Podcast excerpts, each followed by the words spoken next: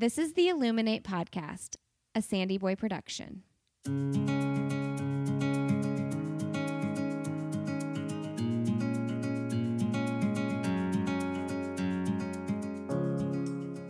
Each week on the Illuminate Podcast, the hosts will bring you insightful conversations and stories of people who are illuminating their own lives through their business, work, community, family, and world.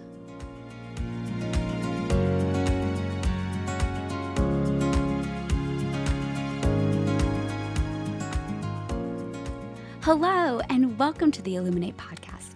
I'm one of your hosts, Emmy Birch, and today we're talking to my friend Drew Whitcomb, who works with WearTesters. In fact, he's one of the co founders of WearTesters. But don't worry, if you're not into shoes or basketball or running or apparel or any of those type of things, this conversation with Drew talks about finding your niche and making it happen we have such a fun conversation talking about something that we're both really passionate about. But throughout the conversation, Drew drops a lot of hints and encouragement for you to find your niche, find your place, follow your nose, trust your gut, all the things. I really can't wait for you to hear this conversation. The second I met Drew, I knew he was going to be a fantastic guest for the Illuminate podcast. If you're looking to connect with all of the hosts or find more content related to illumination, please check us out over at patreon.com slash the illuminate pod. Of course, if you could like and review us, that's how more people hear these stories and also find ways for life to be illuminated. We'd also love to hear from you. Follow us on social media, the Illuminate Podcast on Instagram, all sorts of things. It's really an honor to be one of your hosts and to bring you these episodes every week and every month. I can't wait for you to hear this one, so please sit back and enjoy this conversation with Drew Whitcomb about WearTesters and finding your niche. Today on the Illuminate podcast, I'm talking with Drew Whitcomb of WearTesters. Hey, Drew. Hey, how's it going? It's going great. Thanks for coming on and talking to us today. No problem. It's good to be here. Tell me about WearTesters. We met running the Peachtree Road Race. We did, yes. Um, so WearTesters started as a basketball shoe review site in 2010. I was living in Arkansas. I worked for General Mills. I called on Walmart. Um, the problem with Bentonville, at least at the time, which is in Northwest Arkansas, is that there was no good shoe store there. So I was ordering shoes online. Inevitably, I was getting shoes that didn't fit, that didn't work. And it was really annoying. So I said, let me just start writing up my experiences with each of these shoes, and it will give me an excuse to buy more shoes. So, as someone who has loved shoes since I was a little kid, uh, worked out well. Uh, and it gave me something to do, kind of like a side hustle that was uh, getting me interested in um, kind of web design and things like that, things that I hadn't uh, broached before. Uh, unbeknownst to me, across the country in California, uh, my eventual co founder, Chris, started a YouTube channel also reviewing sneakers. Um, he was a property manager by day and same sort of thing, uh, was ordering more shoes online and just decided to start bringing his insights uh, to YouTube. Uh, fast forward a few years later, I moved out to the Bay Area to work for PayPal. Uh, him and I knew of each other at that point and became fast friends and eventually combined everything. Fast forward to 2016, we get it so that he can go full time on the business. Fast forward another two years to 2018, and then I went full time. So, full time shoe reviewer slash uh, you know, writer, I guess you could say journalist, uh, some would say. So that's where we are today is full time. We've got uh, a few people that write stuff for us on occasion. Um, Chris's wife appears in his videos, kind of gives us a little bit of stuff there. And it's really digging into the technology of the shoe, how it fits, stuff like that we when i came full time i got into running which then threw me into races which is coincidentally how we met because when i moved to atlanta everyone tells you go do the peachtree road, road race. road race and so I did that, and uh, that's where we met. Circle. Oh, I love it. Okay, so you've given us the quick history of WearTesters but I want to know how did Drew get into basketball? Give us a little bit of the history. You said you love shoes from a young age. Why basketball? So, I mean, that really comes down to my dad and kind of fortuitous circumstances growing up in Orlando. So, growing up in Orlando, right as I turned, I believe it was eight, the Orlando Magic were becoming a franchise. And anyone uh, now, it's all soccer franchises that are popping up. But if you've been around a city where one of those soccer franchises pops up, you just see the effect it has on kids. All of a sudden, they want to just, you know, be a professional soccer player. I think it was no different with me and basketball. Like the energy of the Magic coming to Orlando, Orlando's first professional sports team, mm-hmm. it just like accelerated basketball into overdrive. And my dad always watched it on TV. So we watched Michael Jordan, the Lakers, which is he was from LA.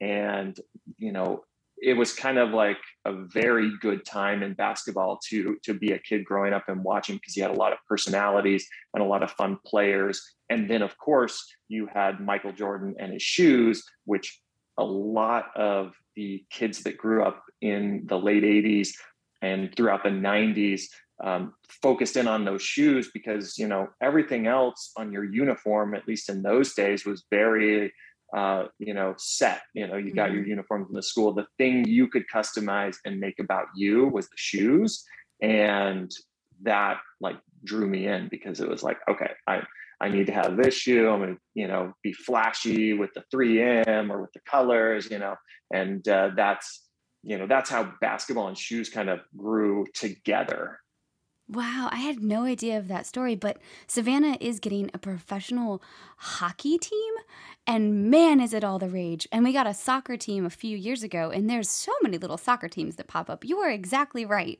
But for you, it was basketball. And so you get to Arkansas, you're out of school. Did you play basketball all through school? I I played on and off through school. I was really skinny and like I I grew three inches in college, so I was sort of a late bloomer. Um, but I also I ran some track. I did a lot of everything in high school. A little bit of volleyball, a little bit of track, a little bit of cross country, a little bit of basketball.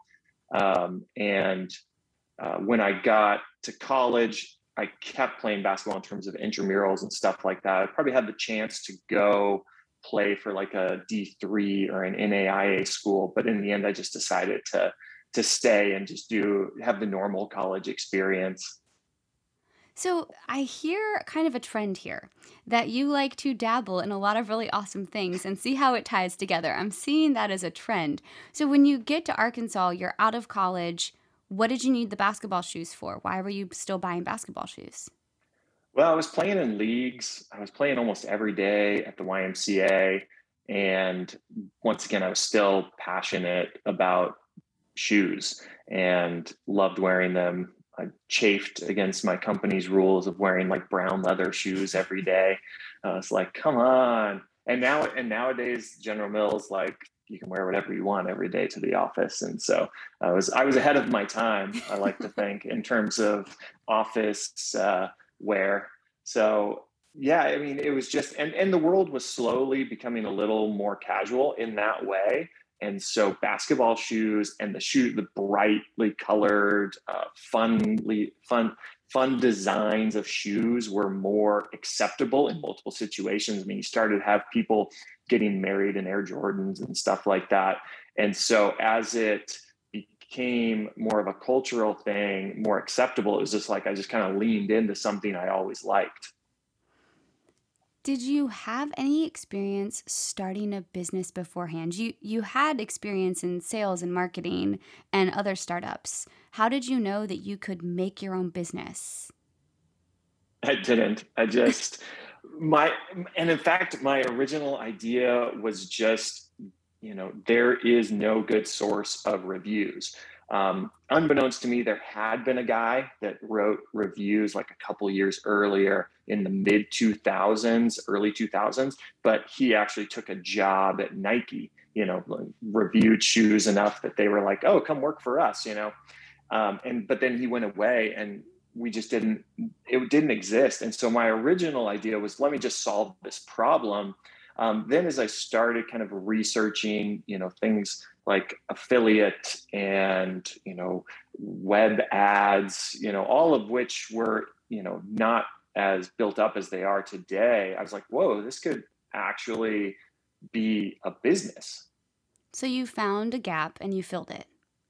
Yeah exactly. And a very niche gap um, which i think is one of the important things. Like if you have a niche that you're passionate about uh, you can you know what is needed in that niche and you can then fill it. Now whether that niche can make any money is an open question but you'll learn you'll learn a lot you know doing whatever it is you know a podcast a website a youtube channel that fills that niche and provides that information to the world at large uh, you learn a ton. And so even if WearTesters had never made any money i would have learned a ton about you know setting up a website you know how to you know register a domain how to set up a business entity like all those sort of things like have been incredibly valuable later um, in various contexts even like putting aside the fact that that WearTesters has grown and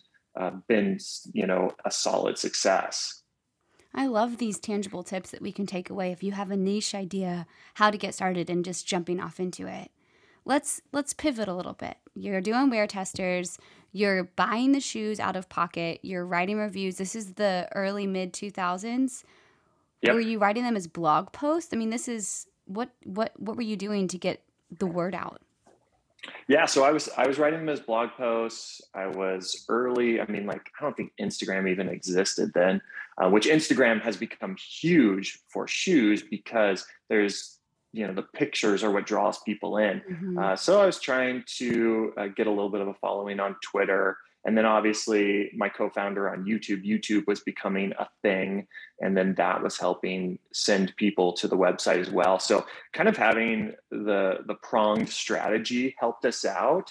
Uh, but surprisingly enough, uh, Google is pretty good about finding out if you are an actual human writing articles and you know what you're talking about.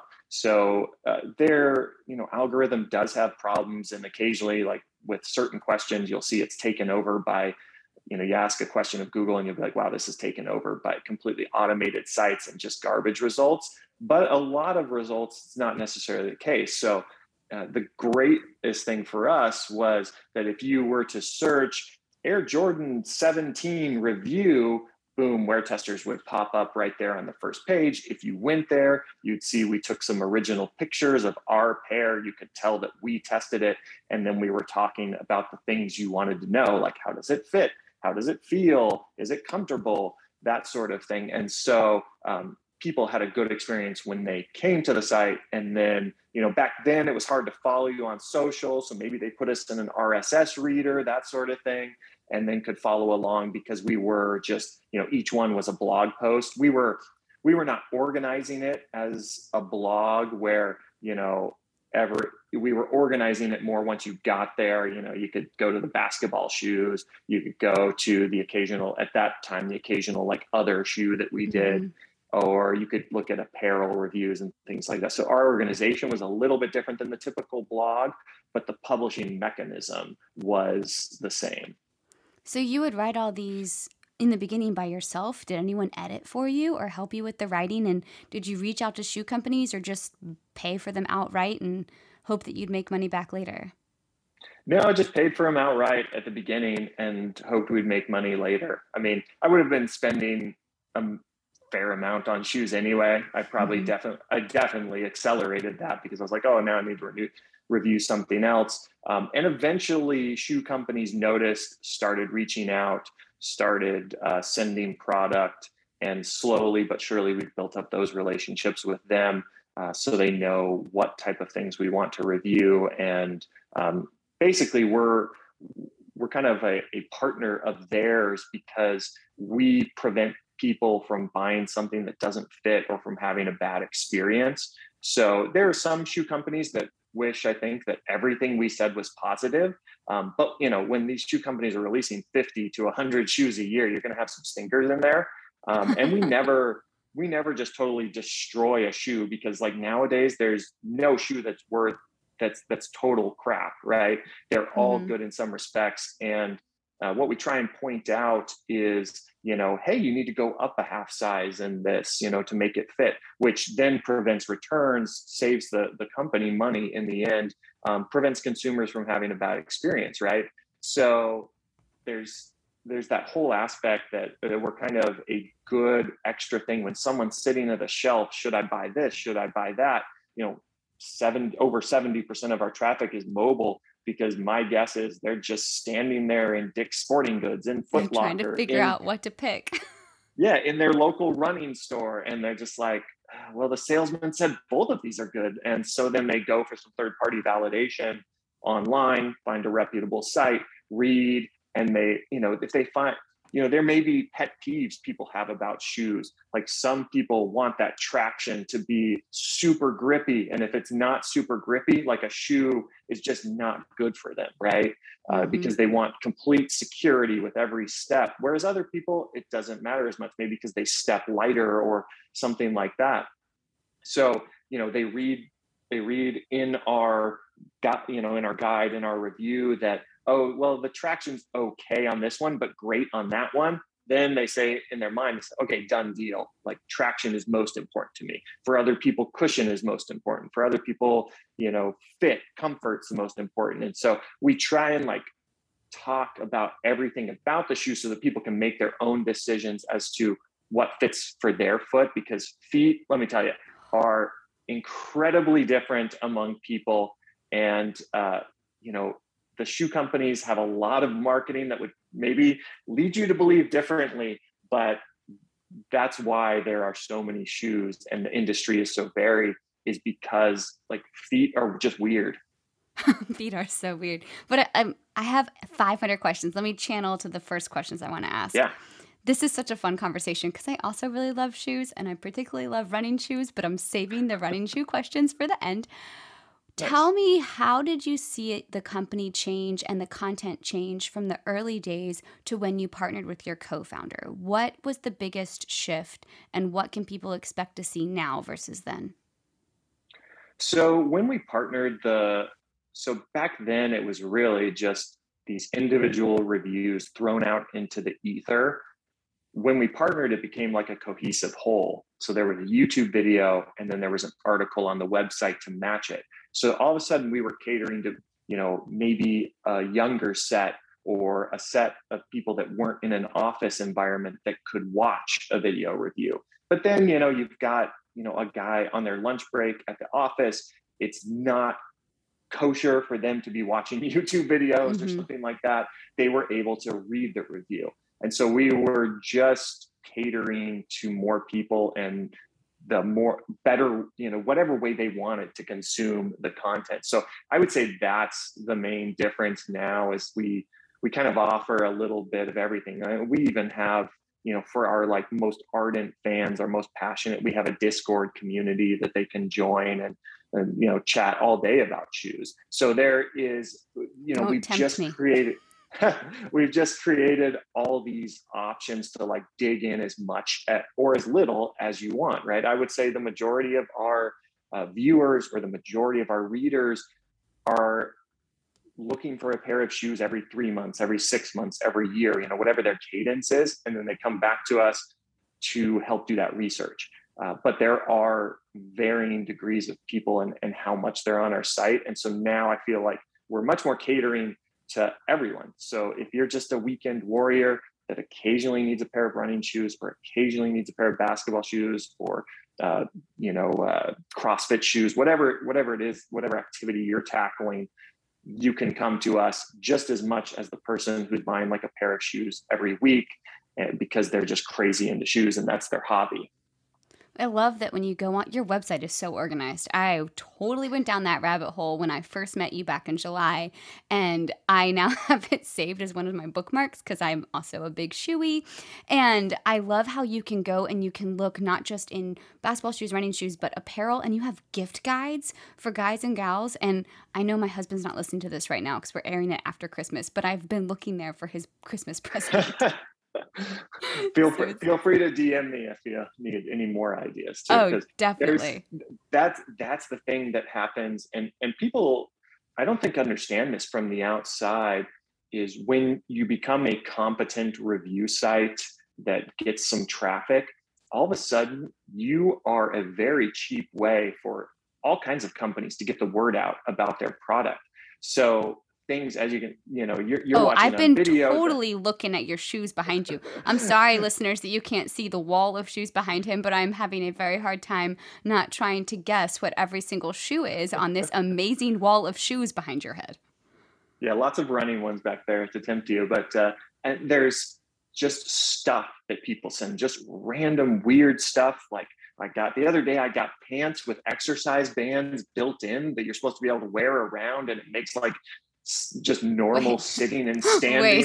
Like you, you got a pair of pants with exercise bands, but did you wear them all day and see what happened? I, I wore them and I don't feel like they work at all. So I probably won't put anything about them on the website.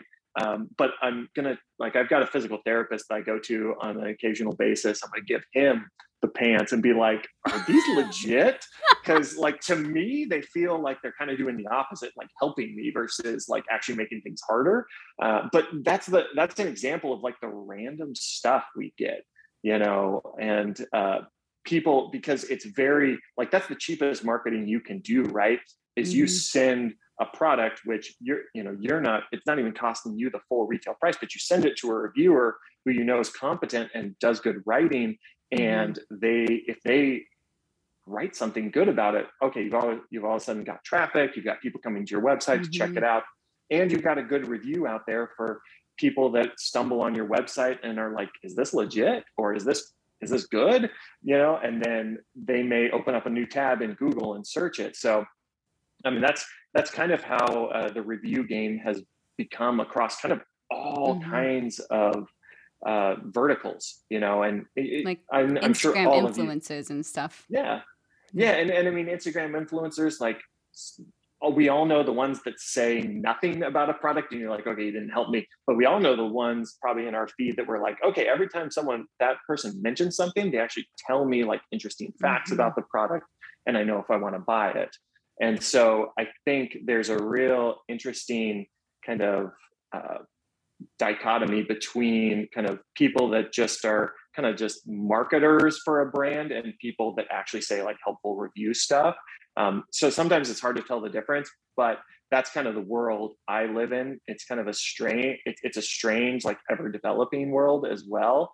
Uh, but it's it's fun because like once again, like I love testing this gear and shoes and stuff, and so I just live in like a pile of it. Like the the real tough thing for me is figuring out okay what of these various things i could spend time testing this week would be of the most help to the audience? Like who uh, you know is this a good fit for them? Like will it make their life better? You know you know will it make you know you know like i got a hydration pack the other day and it doesn't bounce like at all and so i'm Ooh. like okay i need to find a way tell me all about it i want to know. I know i know right yeah so it's uh, it's this brand from europe that has just come to the us called uswe uswe and like literally doesn't bounce and so now i'm like okay i need to put this through as rigorous tests as possible because like that's like a number one complaint on hydration mm-hmm. packs and then I can then turn around, write a review on it, uh, and tell more people about it because you know I you know the previous thing I was running with was a CamelBak, which you know CamelBak has a good name, mm-hmm. but it would always move, and it was actually like you know kind of rubbing my shirt. Oh, I got scars. Back. I got yeah. scars. Hydration pack scars. It's a. I thought it was a claim to fame, but if you think there's one that doesn't, I'm gonna get sidetracked with all the awesome stuff. So if the stretchy band workout pant thingy bobbers is the weirdest thing you've gotten, what's the coolest thing you've gotten? Um, man, you know, let's see.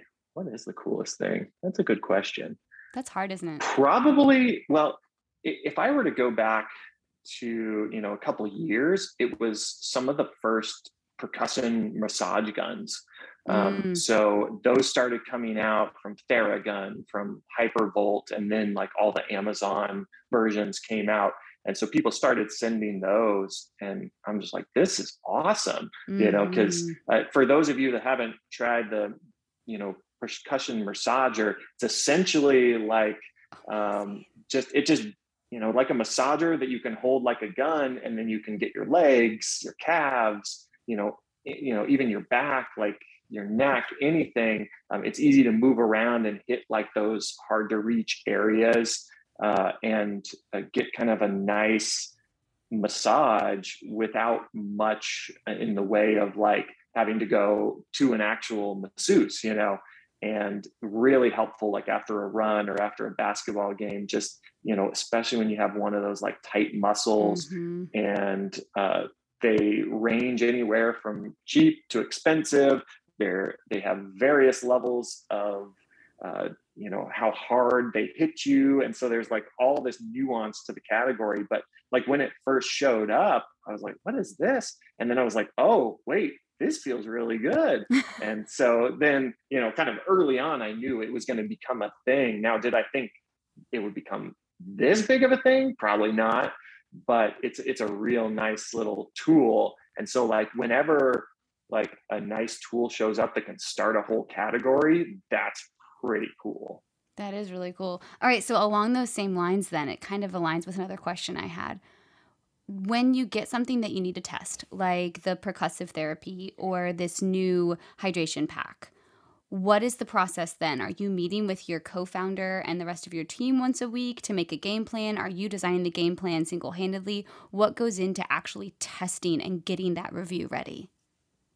Yeah, so we've got on the basketball side and running side just some various like standards we expect. So on the basketball side, we're trying to get you know anywhere from five to ten hours on court of playing in a pair of shoes or a piece of gear uh, that really like we're never going to be you know re- a reviewer is never going to be the best at telling you durability but we try and make like a little we try and catch any like horrible durability things uh, and you can do that by getting you know three to five times like on the basketball court for example and uh, on the on the running side you know we're trying to run you know depending on the shoe sometime you know something between 20 to 50 miles um, try and stay on the high side of that if we can uh, but you know, some shoes are just like updates to last year's shoe, and nothing changed at all.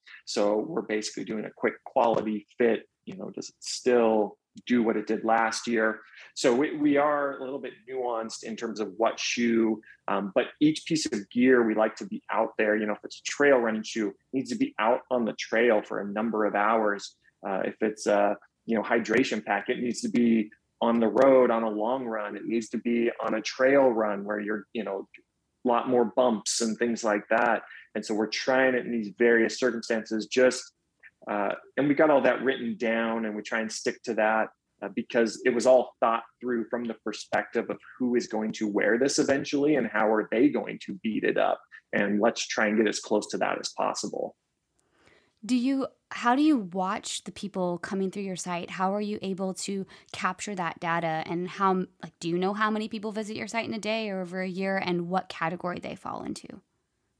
Yeah, so uh, we can see you know, we have Google Analytics on the website. Google Analytics is not entirely accurate because it's kind of a survey of your website traffic, but it gives us a good idea, especially on a page by page basis, like what are the most popular. So, for example, you know when the pandemic started you know at that point like all of our top 10 most popular pages were basketball uh, and running you know occasionally we'd get one that would come up but then all the gyms closed and all the weight rooms closed and all of a sudden we started getting tons of dms on instagram like oh help me choose my running shoes i need to get into running what's the best way to get into running you know and all you know and that's probably most of our running audience is uh, casual runners who have come from a different sport. But the pandemic really accelerated that. So all of a sudden, out of nowhere, several of our running shoe articles shoot up into our top 10. And so we start to understand, um, you know, like that one was sort of obvious by world conditions, but there's other th- other times we don't see something coming and an article pops up into the top 10 or the top two and we say, what, how did that happen? And all of a sudden, you know, it's just like, it's gone kind of semi-viral on Facebook or something. And so we can track down how that happens um, but they're, you know, probably the biggest tool we use is an SEO tool called mm-hmm. Ahrefs, which is kind of like the gold standard of SEO. And it's really uh, because, you know, we know we want to write about a certain product, but we don't know how people are searching for that product. And so then we can, you know, hydration packs. Do people put in hydration packs or do they just say CamelBak because that's what they think all of them are?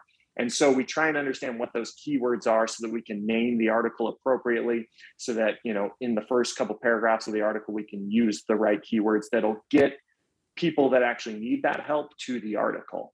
So you're doing search engine optimization all the time. Oh yeah, yeah. We uh, and I would say we didn't always do a very good job at it. Um, we just got lucky that our content was really good, and Google figured that out.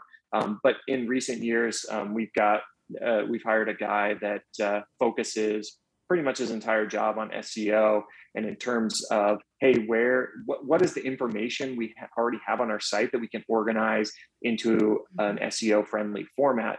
Um, one example is uh, basketball shoes for people with flat feet.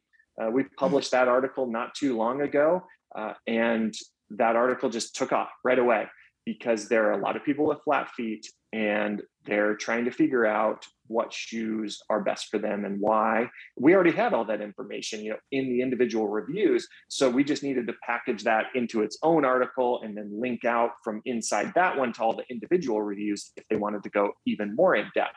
Um, and so uh, like that has shown us that we also want now want to do a running shoes for flat feet. I was um, going to say, where's your running shoe for high arches? If you could running shoes for high arched little people that run on the tent of their feet, I'll be there. I'll read the whole thing, beginning to end.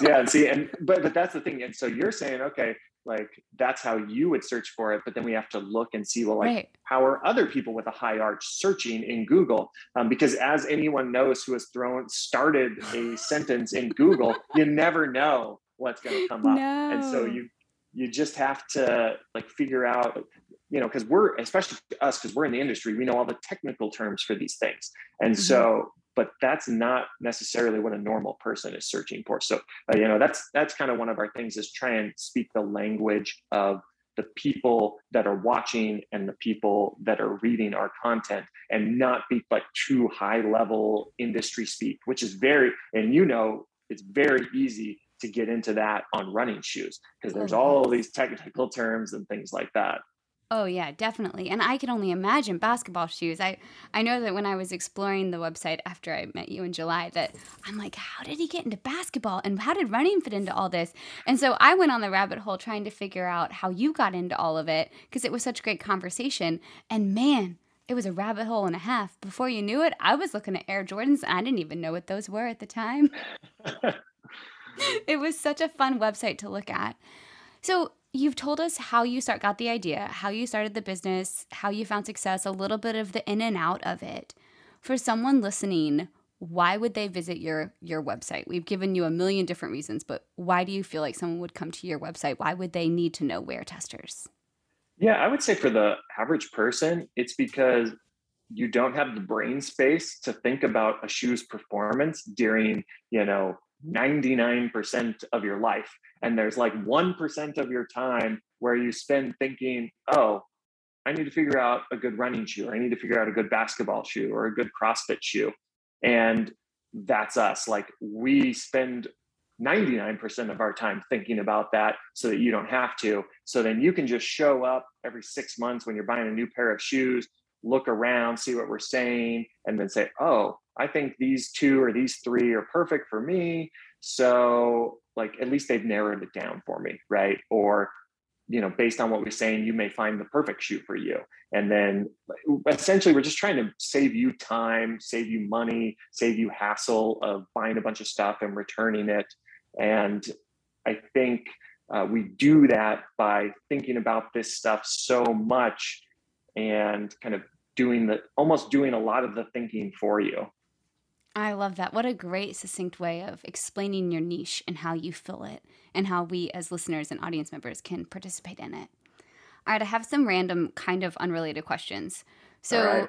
you have now run two marathons. You're totally bit by the marathon bug. Woo! I can't wait to run one with you. do you look at everyone's shoes when you're running and think about, "Ooh, I know about that shoe"? How does that go? Yeah, especially like before the race starts and in the first three first few miles when I'm kind of like easing into things, I'm looking at all these people like, oh, that guy, you know, that guy's got those, that girl's got those. And you know, sometimes you see some surprises. You're like, oh, I would not have expected that tiny person to have the big honking shoes that they got, you know. Um, but yeah, so I'm I'm looking to see what people have chosen. I'm, you know, because I know which shoes have the biggest marketing budgets, right? And so usually that correlates with what's on feet. Uh, but also, uh, marathon shoes have gone crazy technology wise mm-hmm. over the past few years, which uh, is a lot of, you know, honestly, we've got a lot of like 90s kids, 2000 kids that were into basketball sneakers because that's when they were popping off technological uh, te- technology wise and then they are now attracted to running because running is doing all these things with technologies mm-hmm. and new foams and and things like that and so they're attracted over there and uh, that's you know honestly part of the reason one of the reasons that i got back into running you know i was mainly looking for uh, new challenges because it seemed like every time I was playing basketball, my back was tightening up on me. And I was like, but I still need something to stoke the competitive fire. So I was, you know, I was like, oh, let me go back into running and then I'll start doing running reviews and that sort of thing. Uh, but also like the shoe technology, I was like, look at what's going on in shoes over there. That's it's just like completely interesting time to be a runner. And so I'm I'm looking at all that. Um, now like the last five miles of a marathon when I'm hurting like crazy, I am no longer looking at people's shoes. okay. I have Good to bigger know. fish, bigger fish to fry. Good to know. That makes me feel a little bit better because I'm thinking, man, if he saw me in those fi- final 10K in my shoes, I can only imagine how that would go down.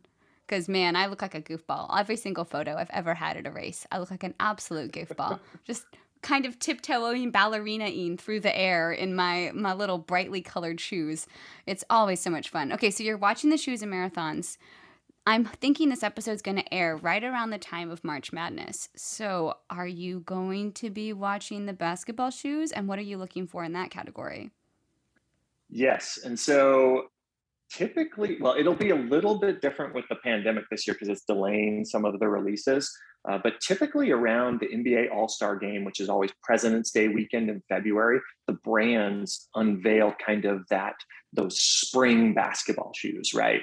They do a mm-hmm. big hubbub, usually wherever All Star game is. This year it's in Cleveland. Why they chose Cleveland, I don't know. Much rather it be somewhere warm. Um, but we we always go because it's a big sneaker weekend, and then a lot of those shoes show up on the feet of people in March Madness. And that's your first inkling, at least for us performance geeks, about how a shoe performs. Because a brand may talk up a shoe on All Star Weekend, February 15th, right? They'll say, This is the greatest thing since sliced bread. Every basketball player is going to wear it. Then you look and see, oh, well, now we just started March Madness. No one from you know their te- you know their their brand sponsors all these teams and none of them are wearing that shoe. They're wearing this other shoe. And that can be your first inkling that those college players like just don't like it you know? It doesn't quite perform. It's more of a marketing story than it is a performance shoe. And so that's actually really helpful information for us. Um, you know and so we look and see like what's most popular among those college players. That that really helps you know us prioritize kind of shoes on the basketball side specifically because we see what these athletes and when these athletes are wearing them then there are all the fans of that team that are watching them wearing them that are you know zooming in on mm-hmm. you know mm-hmm. the the cbs screen being like what is he wearing and because they want to get the same shoe and so it really it helps kind of from a like audience sentiment perspective helps us figure out what's going to be interesting on the market in a few months. Like big events like that or like the nba finals you know the nba all-star game those sort of things you know and how people react on twitter and instagram are very good for us because we there's too many shoes. We can't test them all. So we use moments like that to kind of figure out what's the most important test to create a video on that sort of thing did you do that after the Olympic, um, the marathons and the Olympics and all the different um, speed work at the Olympics? Did you do the same thing there? Look at that as a way to prioritize what to test? Yeah, yeah. So especially the marathon, because the marathon has just become this like entity all in of it, you know, in and of itself.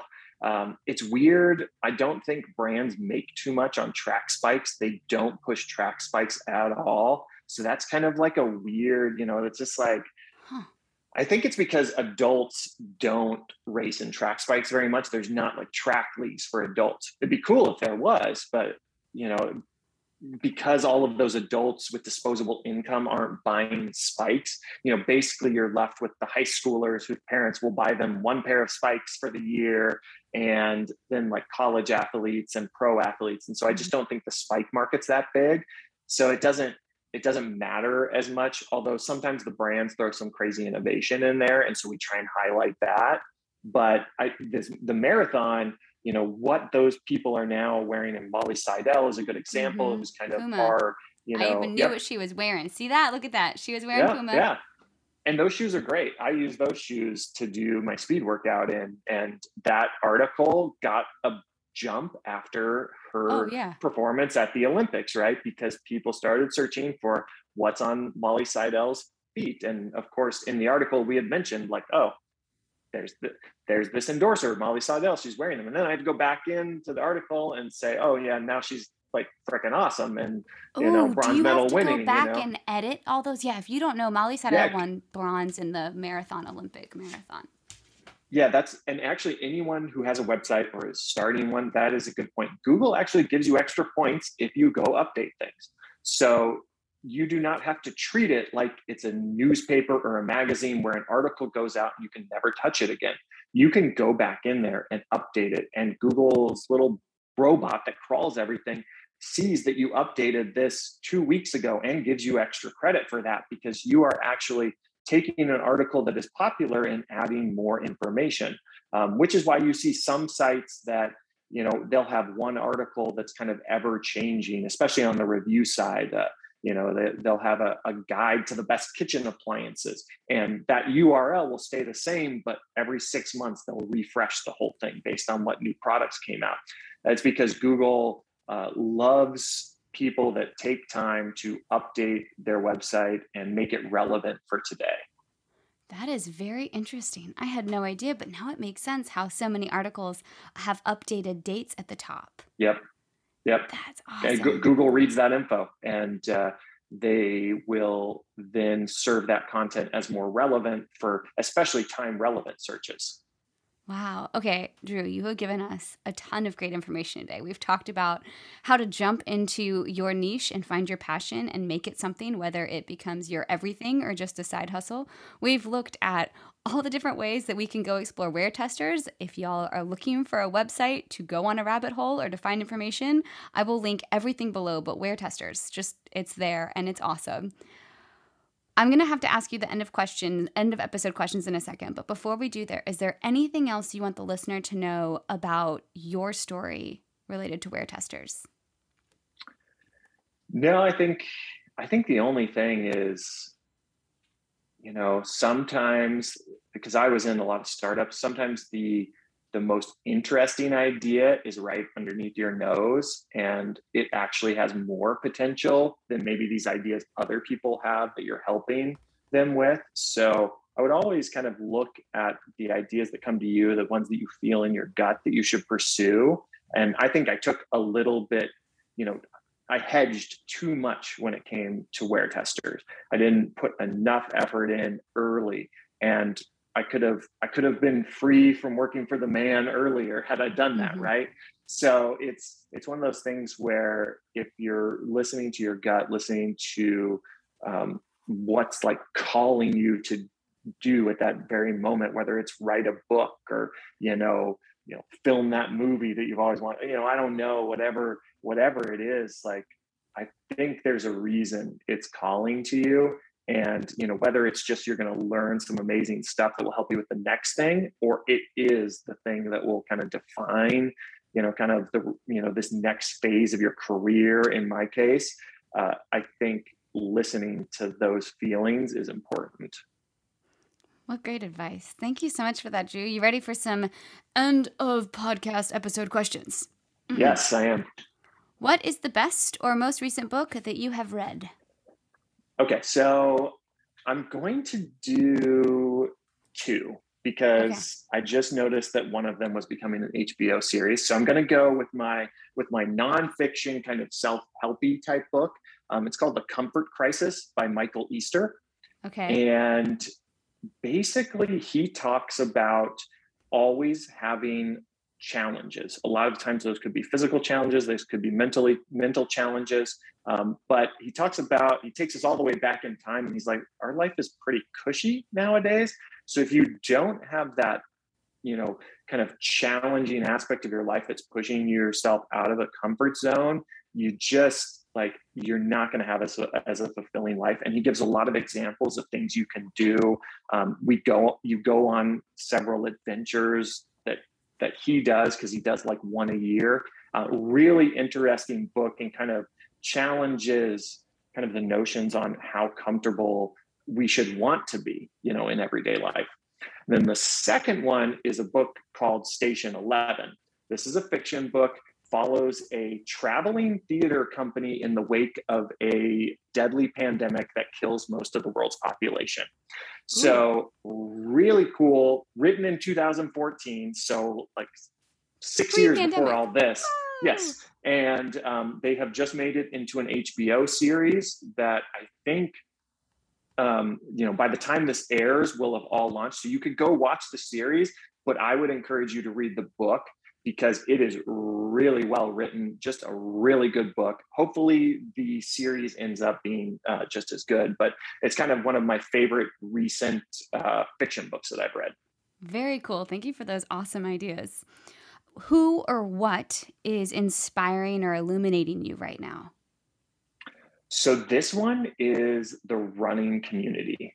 Uh, right now, like I did not realize when I got back into running, you know, like I ran one year or two years of high school track, one year of cross country. So I knew a little bit about the running community, but when I jumped back in to start reviewing shoes and do races, I have just met so many awesome people. Um, and I've uncovered fun opportunities, like both personally and professionally.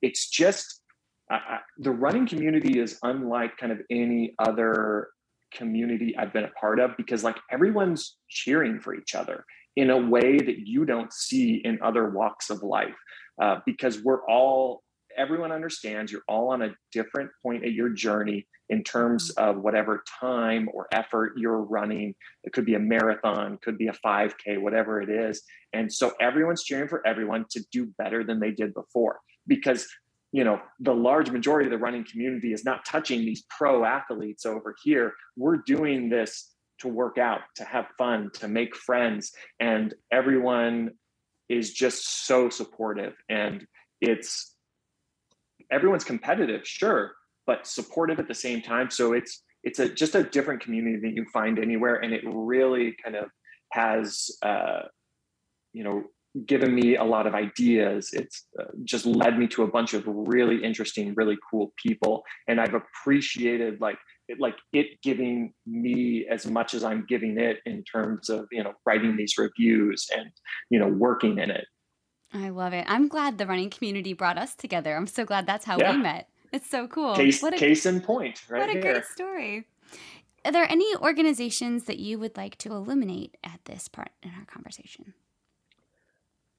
Hmm. that's a good question. I would say, I'd say there kind of uh, an organization I donate to is called the Open Stories Foundation. Um, it provide. There's also a podcast associated with several podcasts associated with it. It's provides a soft landing place for people leaving a high demand religion. So there are, you know, a lot of people that are in different places in terms of their faith journeys in this world. And sometimes uh, specific churches are no longer um, right for them and they they leave and kind of find their own kind of way to have faith. And um, the cool thing is that there are organizations like the open stories foundation out there that uh, give you a soft landing place show you that there's plenty of other people in the exact same position you're in. They got through it. They're they've made peace they've got their life kind of in a better place. I really um, I really value people that dedicate their lives towards you know helping people through difficult phases of their lives and that's kind of one of the organizations um, that does that. Awesome. I had no idea. Open stories foundation. Thanks for telling us yep. about that.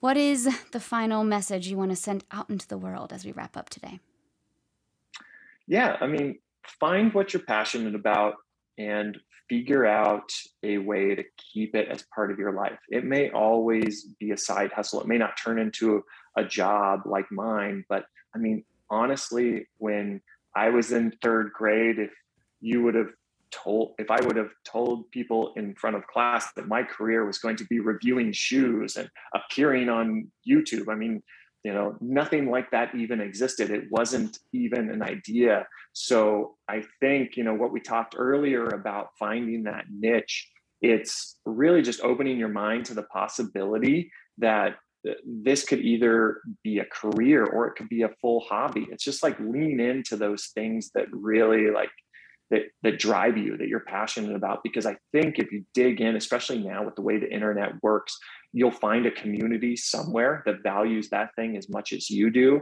Um, and it may it may not be a job but it may be like a super fulfilling like extra part of your life that you're not even thinking about accessing at the moment. Um, and so go out there and and find that community. Go out there and kind of test the limits of what you can do with the things you're passionate about. And I think most people will be surprised at the results. I love it. And you can do it in shoes that you've read reviews about on WearTesters. exactly.